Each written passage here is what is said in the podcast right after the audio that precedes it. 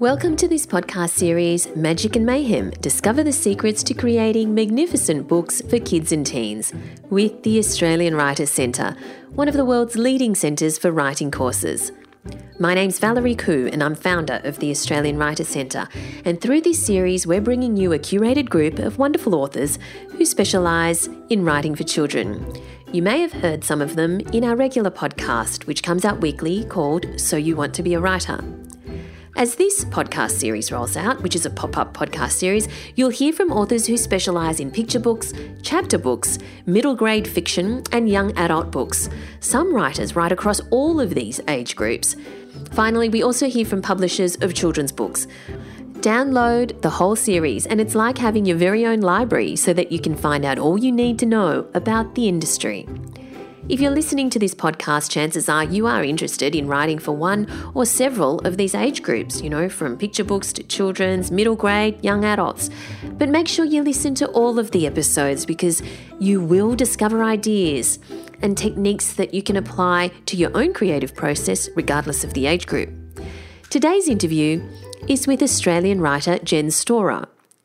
Jen has written a swag of books for kids, both standalone books and middle grade series. When Allison Tait, my co host on So You Want to Be a Writer, spoke to her, Jen had just released her first picture book, Clarrie's Pig Day Out, illustrated by Sue DeGennaro. Since then, Jen has released another picture book and has one more due out in 2019.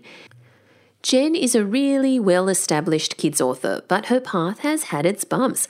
Her first book, I Hate Sport, was rejected and accepted on the same day. Even after she had found success as a middle grade author, Jen found it hard to write a picture book. Her inner critic kept wielding its ugly head. Fortunately, Jen was able to, as she says, write from the heart and destroy her inner critic. She has now added picture books to her impressive lineup of published works. As you'll hear, Jen's success and drive has come from feeding her passion and constantly honing her skills. Picture books can seem deceptively simple on the surface, but understanding the intricacies and their hidden layers can set your manuscript on the path to publication. The online course Writing Picture Books with the Australian Writers Centre will give you the essential steps you need to write your own story gem. If you're interested in exploring your skills in this area, go to writercentre.com.au slash picturebooks to check out the current course dates go to writercentre.com.au slash picturebooks. It's interesting to hear how diverse Jen is. She's a full time writer and writes for many age groups. On top of that, she also draws, studies, teaches, and spends time on her blog. I really admire the way Jen keeps learning and keeps changing, and I think that contributes to her success as an author. Jen Storer has written 18 books for children, including the best selling Truly Tan series, for which she won a 2014 Davitt Award, and the acclaimed gothic fantasy Tensy Farlow and the Home for Mislaid Children, which was shortlisted for everything from the CBCA Book of the Year Awards to the Prime Minister's Literary Awards in 2010. Her latest book is also her first foray into picture books, Clarrie's Pig Day Out, illustrated by Sue DeGennaro. I'm not sure Yep. if I did I pronounce that correctly. Visnaro, yeah. Lovely. Okay. So, welcome to the program, and uh, thanks very much for coming along to have a chat with us today. Thank you, Al. All right. So, let's start at the beginning. Um, what was your first published novel, and how did it come about? Uh, my first published book was a little Aussie chomp. Oh, If you right. yeah, if you remember the uh, Penguin series, they did nibbles, bites, and chomps. And uh, so that was the first book. I think that came out in 2003. Oh, okay. And um, that came about in a really strange way because I had gone back to school in my 30s. I had a bit of a um, a bit of a midlife crisis. An early one. well, my husband left me, so that sort of started Oh, a there ball rolling, and I had a little baby, and I thought, oh, I need to really do something that I really, really want to do, rather than doing things that everybody expects of me. And so I. I had this big change, and I came to Melbourne and I enrolled at Monash University. And instead of taking a really wise course, I decided to do um, literature. Excellent. very practical, very practical. This is your chance, Jen, because I had been a nurse and a public servant and all sorts of practical things, and it was just I was dying on the inside. So, um, so I went off to uni and um, I did a BA, and I just loved every single minute of it. I did a very traditional BA, you know, Shakespeare and Milton and all that sort of stuff. And um, and then when I came out, I was like, okay, I've got a piece of paper. I've got about eleven dollars in the bank. What am I going to do? and uh, it was just this weird course of um, synchronicity where a friend of mine had just started working at Black Dog Books, mm-hmm. which was a children's publisher in Gertrude Street in Fitzroy. And um, she said, you know, maybe you could get some work experience there. You know, um, give Andrew, and it was Andrew Kelly owned it then. Mm-hmm. Give Andrew a call and see what happens. And I thought, okay, take a risk. Yeah. So it was a bit of a sliding doors thing because I was still, I still had, I had my suit prepared for an interview that week for a drug rep job. Oh, wow. and this other thing. So I called Andrew and he said, sure, come in and you can do a week's work experience. And so I went into Black Dog Books and um, ended up staying there. And uh, it was just. As an editor? As an everything. I was, right. I was, yeah, I was called the glue. Andrew used to call me the glue. wow, okay. Yeah, so I got interesting job description. what did you do in your last job? I was the glue. Excellent. I was glue. So I kind of did what what uh, everybody wanted me to do. You know, I just went from project to project to project. Sometimes rewriting manuscripts, sometimes editing, sometimes designing, working things up. I was really heavily involved in working things up in creative development. Right. Uh, yeah. So I just learnt the industry the the educational, basically that side of the industry, really, really thoroughly. It was a, um, it was a baptism of fire. And how long were you there for doing that? I was about there for I think I was there for about maybe eighteen months. Okay. It wasn't a long time, but it was felt like a long time because I learned so much and it was so full on. It was so much fun. It was just amazing, and there were a lot of um, a lot of Australian illustrators and authors and stuff who were still they were out there, but they were still finding their feet. So I was sort of going through with a lot of people who are now really established. Right. So, you know, Leigh Hobbs, who's now our children's laureate. You know, I remember working on some of his stuff. Terry Denton, Mitch Vane. Yeah, I wow. got to meet lots of amazing people during that time. Craig Smith, I worked very close with closely with for a long time. Um, yeah. So it was this amazing experience. Yeah. And how did you go from that to well, writing? I, I, left. I left BDB and I went to Mimosa, which was um, bought out by McGraw Hill while I was there. Again, in the sort of same capacity, and so I was doing a lot of educational writing. So I really cut my teeth on educational writing. Right. Um, and then, but in the meantime, I was thinking I really want to do something for trade, and so I was working on this little little book, just this little book called I Hate Sport. from the heart, was it, Jen? Sorry? Was it written from the heart? I hate sport? Straight from the heart. Because I'd been working on a, a sporting series back at BDB. Right. One afternoon, I was sitting around with Andrew having a coffee, and I said, It's just ironic that I'm working on a sporting series, you know, having to ring up all these elite athletes and people, and, you know, I don't even know who I'm talking to. And um, I said, you know, I said, I hate sport. Someone needs to write a book about that. There's plenty of kids out there that hate sport. And so I thought, hang on a minute, I might do it myself. So that's what was happening in the background. Um, and, and that was just a little love project on the side. But yeah, so I sent it out to a variety of educational, uh, of trade publishers. Mm-hmm. And um, I remember I got a rejection and an acceptance on the same day. Oh, like, wow. Yeah, six months later. Well, wow on yeah. the same day. That's well, that's a coincidence for you. It just goes to show you the the way the publishing industry works, isn't it? That's right. That's right. And it depends on how a publisher is placed. You know, I Hate Sport was only little, so um, it had to sit in a series, so it was perfect for an Aussie chomp. So Penguin were really well placed to publish it. Yep. Um, whereas some of the other publishers, they, they, they would put out a little 13,000 word book just on its own. It's not worth it. So, um, so were you drawn to children's fiction because your first experience in publishing was with children's fiction, or was there another reason for that? Yeah, very much so. Very much so. I, I mean, I'd always loved children's fiction, yeah. loved, and I had fiddled about and tried to write uh, picture books way back in the 80s when I was nursing. Oh, Uh, okay. and got all the rejection slips and whatnot. Uh, but um, but yeah, the, it was really a turning point when I went to BDB because I did. When I came out of uni, I kind of had my sights set on screenwriting. I absolutely love cinema, and I'd done a lot of. I, I did a, a double major in, in um, lit and cinema. Oh, yeah. okay. Yeah, so screenplays were kind of my thing that I was really mucking around with. But yeah, it Are you just still writing screenplays now? Like, do you so because your whole career has basically been in children's fiction, Yeah. of different age groups? Yeah. Um, do you do you I- have a love project of a, draw- screenplay or a novel or? I draw on screenplay uh, writing all the time. Mm. Uh, um, it's it really influences how I write books, and and films really influence me.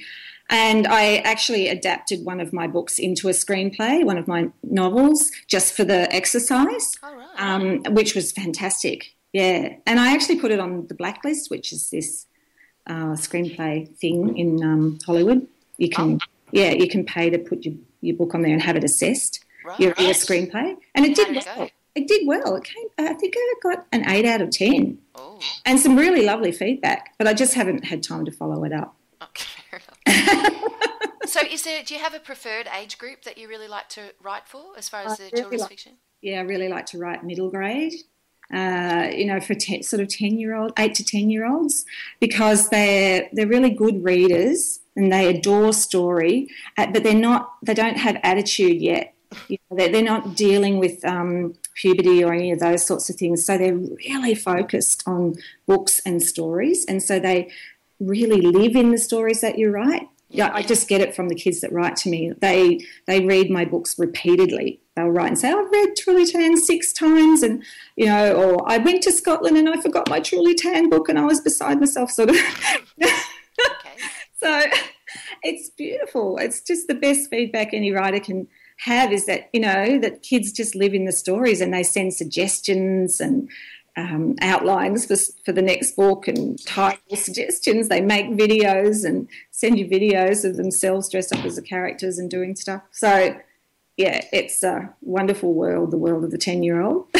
So let's talk about Truly Tan for a moment because it is a truly successful series. Did you see what I did there? Did Yeah. it? yeah. yeah, I'm on fire. did you did you always have it planned as a series? Like, how do you know that a book is going to be a series? no, uh, oh, there you go. Yeah, it can. All these things can happen really accidentally. So, Truly Tan was um, uh, just a little standalone book that I was working on on the side, and uh, I gave while I was writing Tensy Farlow actually. And uh, I gave it to Penguin, and they really loved it. And they said, "Hey, we should make this into a series." And I thought, "Oh, okay, um, all right." So that, that was that was Penguin that sort of came up with the idea of, of making it into a series. And so they published the first the first one, and they renamed it and had a very long, complicated name. And or a whole lot of things happened, and it just went out into the world and disappeared without a trace. Oh, Yeah. And I had already written, this is a big story. So I had already written book two without a contract and um, spent the best part of a year sort of writing book two. And unfortunately, because book one failed, there was no market for book two. So I just had to shelve the project. So there was a lot of tears. yeah, really. But you know, in my heart, I kind of didn't give up because on Tan herself and on the stories because I just knew I had this really, really adorable character that I loved writing about.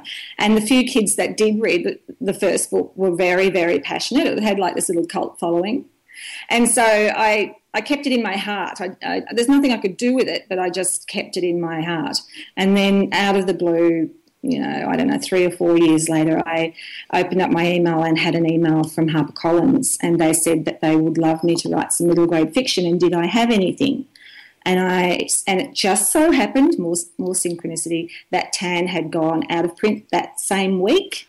Oh, The rights had reverted to me, and I said to HarperCollins, "Well, I, you can have Truly Tan if you want." And they were like, "What? yes, please." And so that's how it started. And so, so they, they took Truly they- Tan on, and so you Truly what, Tan on, and they put the first book out again. they with the second repackaged book. it. repackaged it, renamed it, gave it back its original title, um, and uh, contracted me for four books straight up. And then by the time I was sort of halfway through the third one, they said, I think this, they said, we'd like to make this bigger. And so now it's an eight book series. So, So the package, so I guess that just goes to show you, doesn't it? Like, because um, you've got something there now that is really successful and has Yes. been, you know, really well received both, um, you know, commercially and critically. Um, and so, but, you know, in its first sort of what, incarnation, it Yeah. really disappeared. So, yeah, yeah. like, what do you It think the got off to difference was? such- it got off to such a wobbly start. Well, I, I think we really lost our way with the naming of it. I think because it, was called um, Tan Callahan's Secret Spy Files: The Mystery of Purple Haunt. Mm, No one can remember that. No. Whereas Truly Tan, you're not going to forget. Tan, bang! You just you get it straight away. Yeah. Um, the the cover was a um, bitsy. You know, it was kind of the illustration was gorgeous. Caroline Magerl did the illustration, and I love Caroline, and I, I want to work with her on more things, and we're good friends. But the way it was all designed and put together didn't showcase the illo properly, and it didn't make Tan stand out as an iconic figure. Whereas Claire Robertson, her illustration and her approach is it, it's very iconic. Like you mm. just know Tan straight away, and she's very accessible. And that that age group also they like to imagine that they can draw the characters as well as the illustrator.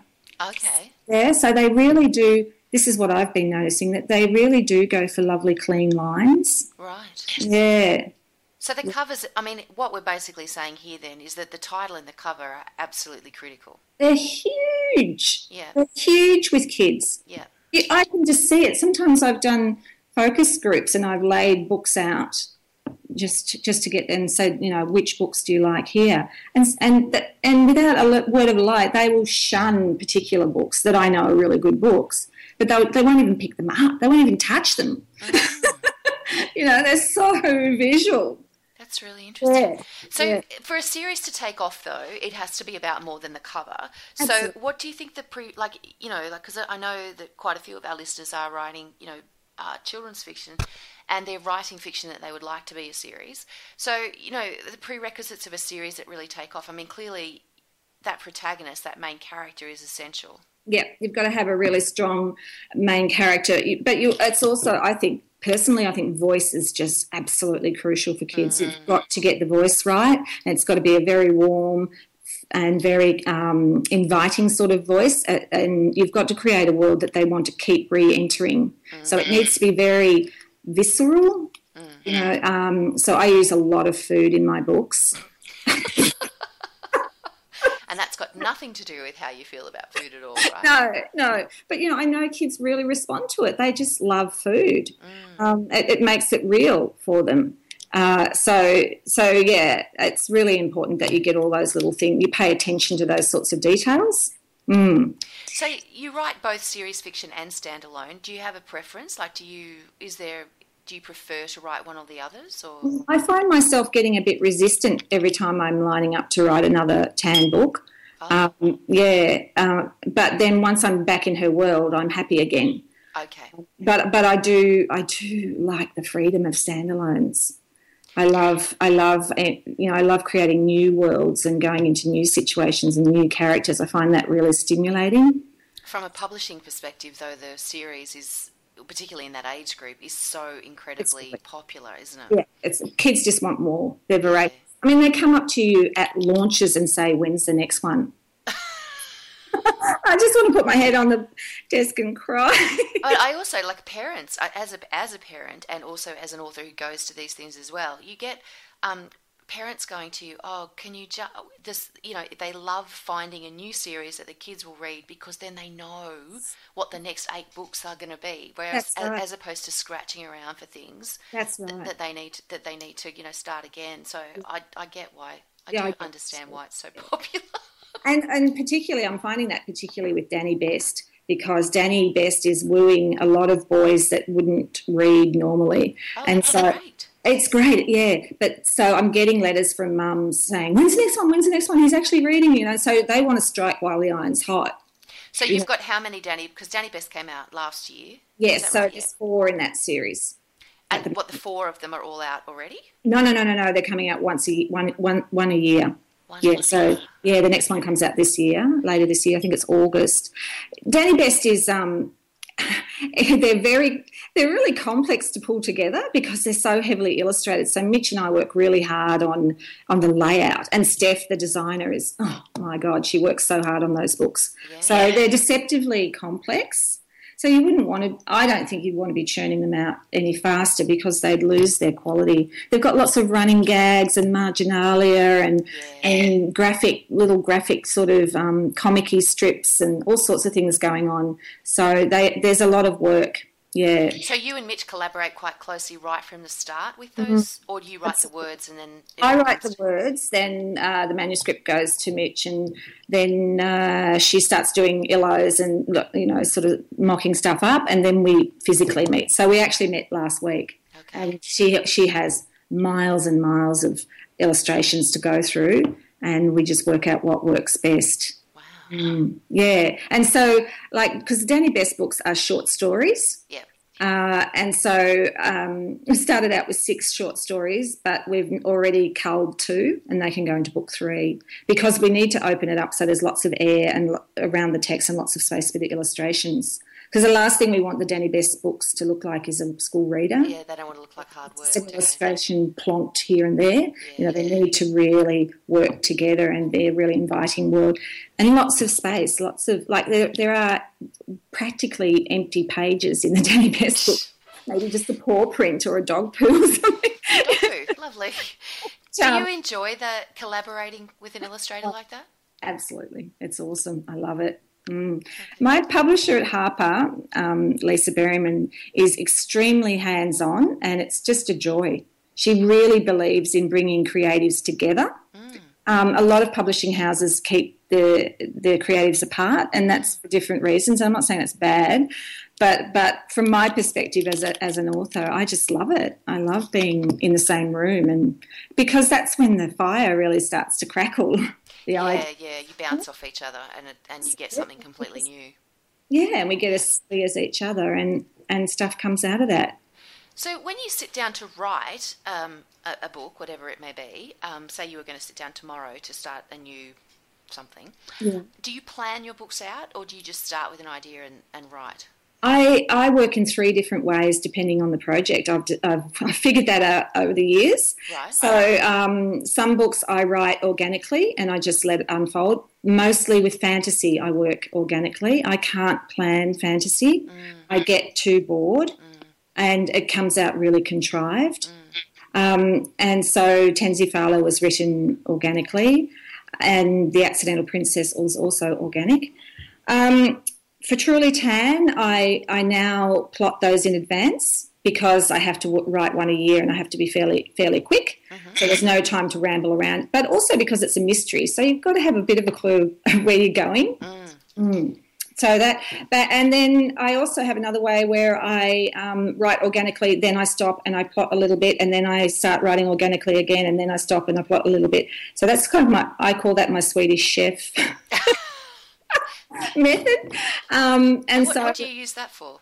I used that for the 14th Summer of Angus Jack, which is Right. my fantasy novel that came out late last year. Yeah, that's Yeah. more of a YA, sort of an older reader. Uh, no, no, that's middle grade, upper oh, middle. middle grade, sorry. Mm, yep, yep. So 65,000 words, I think. So very much. Um, and also, that was a sort of a project, a bit like Tensy, sort of written on the side. So I'd work on it for a couple of months and then put it aside and then come back to it a few months later. And So you wrote that as a as a side project that wasn't contracted at the time. You just basically were waiting to see what would happen with it. yeah, I was just playing with it on the side. Yep. And do you have an agent? Like, do you work with an agent? Mm, I do now. Okay. I, I didn't have an agent for a long time. Um, so I now have Claire Forster from Curtis Brown. She's been looking after me for about three years, I think. And what made you make the switch to having an agent?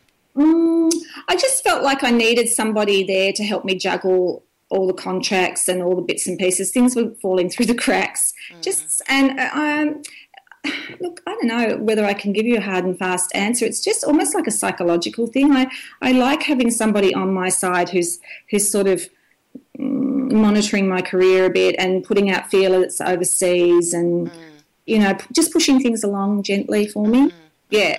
Okay. And you know, it's like Claire kind of holds my hand. It's really nice. well, that's one of those things, isn't it? Because it's a question that um, I often get asked, that we are often asked, is you know, you, do, do, you need an agent, and, mm-hmm. and why would you? And and it's I always find it interesting to ask people because yeah. not all published authors use an agent, no. um, and the reasons why people do vary. So I yes. just think it's always a good a good question to yeah. put out there. Claire and I sort of established early on that she she doesn't get terribly involved in the creative process with me. I, it's always very much myself and Lisa, my publisher. Mm-hmm. Um, Claire just really looks after the contracts and all the the overseas, the rights, you know, rights and what they're like. They can be a bit of a nightmare. Yeah. So, um, yeah. So she does all that. All right, so your new book is a picture book, and this is a new area for you. Yeah. Was there anything you found surprising about making the switch to that genre? Well, I had a lot of trouble writing picture books. I couldn't, I was stuck with picture books. I just couldn't pull them off. Mm. Um, even though I was writing all these novels over the years, every time I sat down to write a picture book, I went into that the inner critic just got really savage. Mm. And I had this thing in my head that that a picture book had to be really worthy. And so, so every time I sat down, I had all the CBCA were sitting with me and raising their eyebrows and saying this was rubbish, you know. Mm.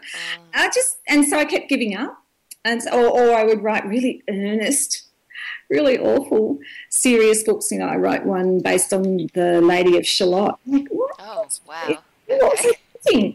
Um, and sort of, oh, I don't know. Anyway, so um, so Clarrie came out of um, one day I was in a cafe and I didn't, I was just doing some people watching. I didn't even have a pad and pen with me, just having a cup of tea. And I saw this older woman, I think she was a grandmother, and she had like a little boy on her knee. He was about three.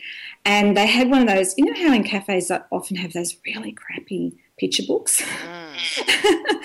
sort of mass produced soulless things. Anyway, she was reading this book to the little boy, and I was watching, and the little boy was so desperate to get into the story. You could really tell by his body language that he really wanted to enjoy it, but he wasn't. Mm.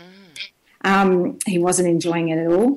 And I just thought, what would I do if I had that kid on my knee and I was trying to read him a really bad picture book? And I thought, oh, I'd make up words. I'd make up really silly words and I'd flip it all around and just make it really silly. And then I thought, hang on a minute. Wait a minute. that could be an idea for a picture book. And so I sort of gathered up my belongings and scuttled off home and started mucking around with words. And Which you've always loved. Yeah, mm. yeah. So it was a number of things at play though, because I was also I've been studying art for about three years, just at you know night classes, and at that point I was learning how to draw circles. drawing a lot of eggs Mm. And um, and also cakes and stuff like that. And I don't know. Out of all that, this character, this funny old farmer who loved chickens, called Clarrie, kind of emerged literally overnight. You know, when he did emerge, he emerged quickly. Mm. And um, he started talking, and uh, he got all his words mixed up. And I just thought, "Oh, you're adorable. Let's tell your story." And so, yeah, I kind of I lost my fear and I just wrote from the heart. And that's what I always tell authors, you know, write from the heart. Don't worry about critics, judges, or uh, the market. Just write from the heart, and then your heart will respond to somebody else's heart. Which is interesting. And the other thing I find interesting too, because I read your blog, which is called yeah. Baxter Street, and which is just beautiful. Um, and you often share pages and thoughts from your journal, your diary, and you have a lot of illustrations, but you I, I wondered, is is illustrating your own picture book at some stage something that you would do? No, no. Why's that? No, I don't know. I just don't. Well, I know. I just know how much work is involved and how amazingly skilled the illustrators are. I just admire them so so much, and it's. Uh, I just know that, that I'm not cut out for that. You know, I love doing art and I love drawing, but I don't want to make it something that I have to do. Oh, that makes sense. Yeah, yeah. So, with your journal, do you journal every day? Writing or, uh, or art? Either, yeah, either. Uh, accidentally every day, but not purposely. Right, okay. Yeah, so I would never ever tell anyone to write every day. That would just destroy me if I had to write every day, if I felt that was uh, part of it. Because um, some days you just don't want to write and you just want to look and take stuff in. Uh, I do I do do morning pages. I'm back on that train at the moment, um, some, which is from the Artist's Way. So she, um, Julia Cameron, advises you to do three pages stream of consciousness every morning.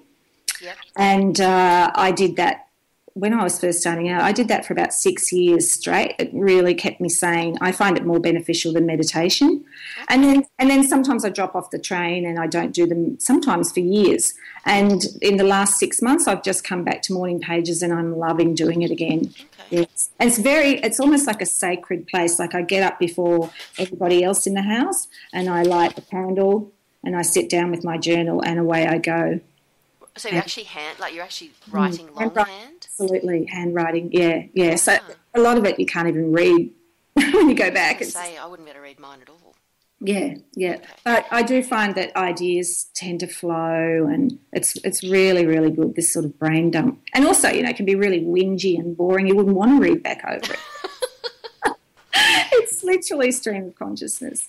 So Mm. how do you um like how do you fit writing? You know, is, are you do you write full time? Would you call yourself a full time writer? Like how do you Uh, fit writing yes, into your life? yes, I'm a full time writer, but it's not so bad for me now because um, my kids have left home. So, um, you know, my days are my own now.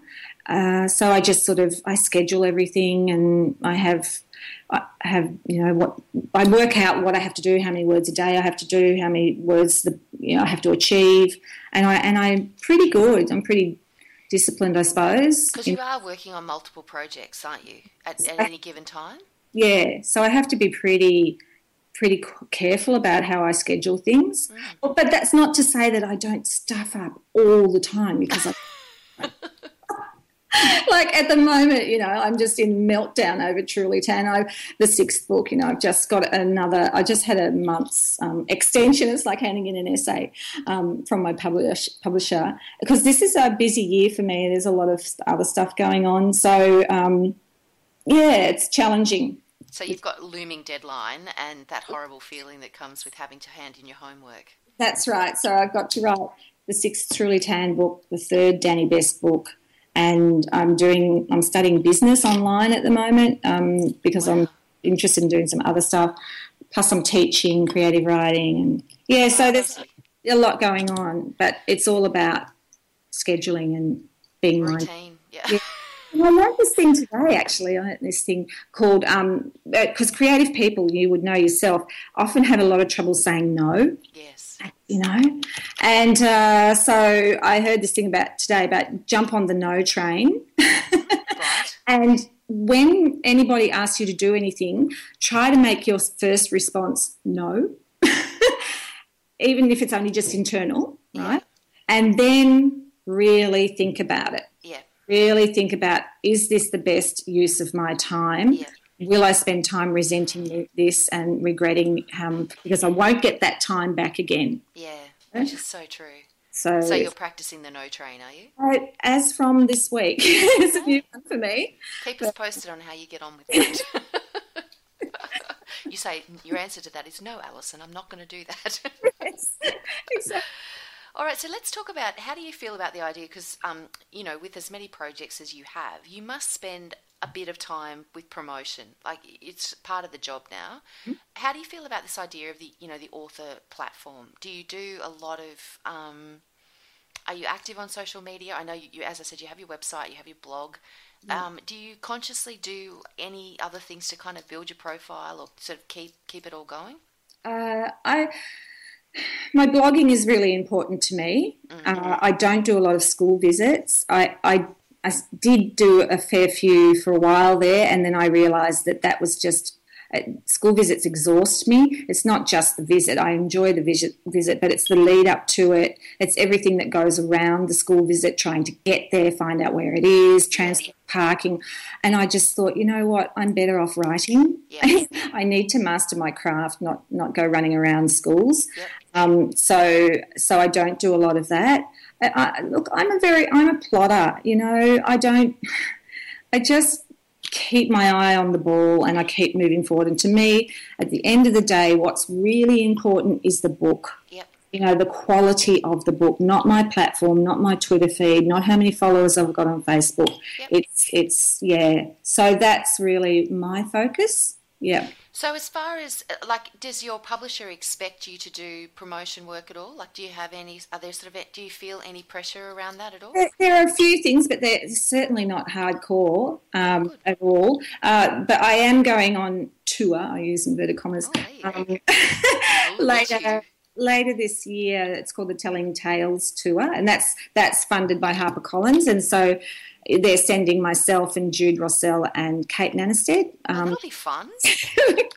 What a great team. Okay. So we're flitting about. We're going Brisbane, Sydney, Melbourne, and regional Victoria, I think. Yeah. So that's that's sort of looming, and I'm looking forward to that. But I'm also a bit stressed about it as well because it'll take me away from my work. Um, and there's deadlines around that time. And you know, you're on the road for three days, and for someone like me, I'm an introvert. It takes me a couple of days to come down. Uh, I can't, and I can't write when I'm in transit. When I'm on the move, I need, I need my space to write. So, um, so that's you know, it's a it's a double edged sort of thing. It's a great opportunity to promote our books and to get out there and meet the readers, but it's also very time consuming and Yeah. a, bit, stressful. Well, that's the problem, I think, isn't it? As far you know, I think all authors find themselves in the same boat of that. You know, Yeah. they want to write the next book, but they've got to. You sort of got to keep up the interest in the books that you have out there. That's right. Yeah, mm. yeah. And you know, it can be very a very hard world out there, can't it? In terms of mm-hmm. books, I remember a bookseller once telling me, "Oh, Jen, you know, books have a shelf life of a tub of yogurt." Yeah. Thanks oh, for that. That's that's really reassuring. so you know, your book goes off. Oh. So you do have to take that window of opportunity when it first comes out, and there's you know, in- interest is at its highest. Mm. Yeah, to promote it. All right. So just to finish up today, um, we have to ask you the big question of your top three tips for writers. What um, what three tips would you give aspiring writers? Oh, it's funny you should ask that because I, I just was talking about this to my uh, class the other night. I teach I create ha- how to write books for children, and uh, I talk about the three P's, which is patience, perseverance, and passion. Oh, there you go. And so they're the three I things like that that. Look at you. You've got actual. You've got a slogan and everything. I, I know a slogan, rah rah. Right. So talk me through the three P's. Okay, so patience is very important. I find that very much in aspiring authors that they're in a hurry, and it's it's a it's a writing is very difficult. It's very multi leveled, as you know, and you have to really apply yourself. And you cannot expect to write a bestseller just make up uh, making up your mind and sitting down. You know, you you have to learn the craft. It's just like you know, I say to my students, I can sing beautiful arias in my head but you don't want to hear me open my mouth. You know, it's you really have to work at it. It's like anything that's worthwhile. It takes a lot of work. So there's that's where the patience comes in. Patience also comes in, of course, when you're dealing with the publishing industry, which you know moves like an old mechanical crab. the pace um, can drive you nuts, especially at the beginning. Um, so perseverance is the same sort of thing. It's really, you know, persevering with it, hanging in there when when the chips are down, just soldiering on. And um, Truly Tan was, is a good example of perseverance. You know, I Definitely. kept that in my heart. I kept it alive and went back to it. Um, and passion, and passion, I think, is the one that is really easy to overlook, but it's really, really important because if you're not if you're not writing with passion, then you become really miserable because creative writing is really hard work. Mm. Um, and if you've lost your passion, then you'll you just won't enjoy the process anymore. Mm. So you need to keep fueling that passion and be very mindful of it and do it regularly, not just you know every six months do something. But I, I think ev- uh, you know every week you should be immersing yourself in something that reminds you about why you love literature, and that's that's probably not reading other people's books. You know, it might be for some, but sometimes re- when you're aspiring and you start reading other people's work, it can be very intimidating. It can actually, yeah, it can actually crush your spirit. So What would you suggest instead? Anything that makes you feel alive, if, even if it's just walking in nature and makes you feel happy again, or picking up some, uh, you know, poetry from really old poetry from that you know you're not going to try and Im- imitate, but but that just brings that feeling, that feeling in your heart when you read something that's just so moving. Or last night I watched a special about the Brontes. Oh yeah. you know, and I just thought, oh my god, I, or I go go to the movies. The movies just always inspire me. Excellent. All right, Jen. Well, thank you so much for your time today. I really appreciate it, and I'm sure that our um, listeners will have learned a lot. You had some very interesting stories there. So, um, yeah, thank you very much. Thanks, Al. It was great. Thank you very much. I hope you enjoyed the interview. I'm Allison Tait, also known as A.L. Tait, and I'm the internationally published best selling author of two epic adventure series for kids aged 9 plus.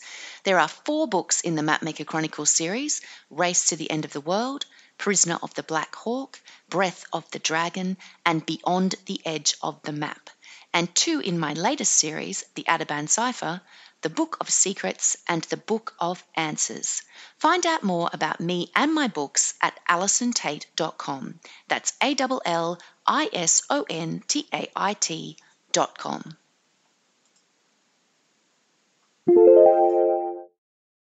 Patience, perseverance, and passion. That is not the first or last time you'll hear those words on this podcast series. Jen definitely knows how time consuming and slow the publishing process can be. So, yes, patience is definitely a virtue. But patience on its own isn't enough, of course. You have to push and persevere. Keep writing, keep sending out your work, keep studying and honing your craft. I like the way Jen spoke about passion. Sometimes we think passion is just something you have, but it's not. Sometimes you have to work at it. You have to build your passion sometimes, you know, stoke its fires, keep it going, feed it.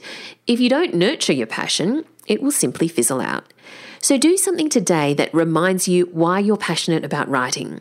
Good luck. You've been listening to Magic and Mayhem with the Australian Writers Centre. For writing tips, short story competitions, brilliant courses that you can do in person or online, join our wonderful and friendly writing community. It could be the tribe that you're looking for. The best way is to go to writercentre.com.au and sign up to our weekly newsletter. That's writercentre.com.au. And if you want to connect with me personally, just reach out on Instagram or Facebook. I'm Valerie Khoo, that's K H O O on Instagram, but most of my posts on Insta are actually about my art. Or head on over to our regular podcast group on Facebook and connect with me there. Just search for So You Want to Be a Writer podcast community and request to join. It's free. See you in the group.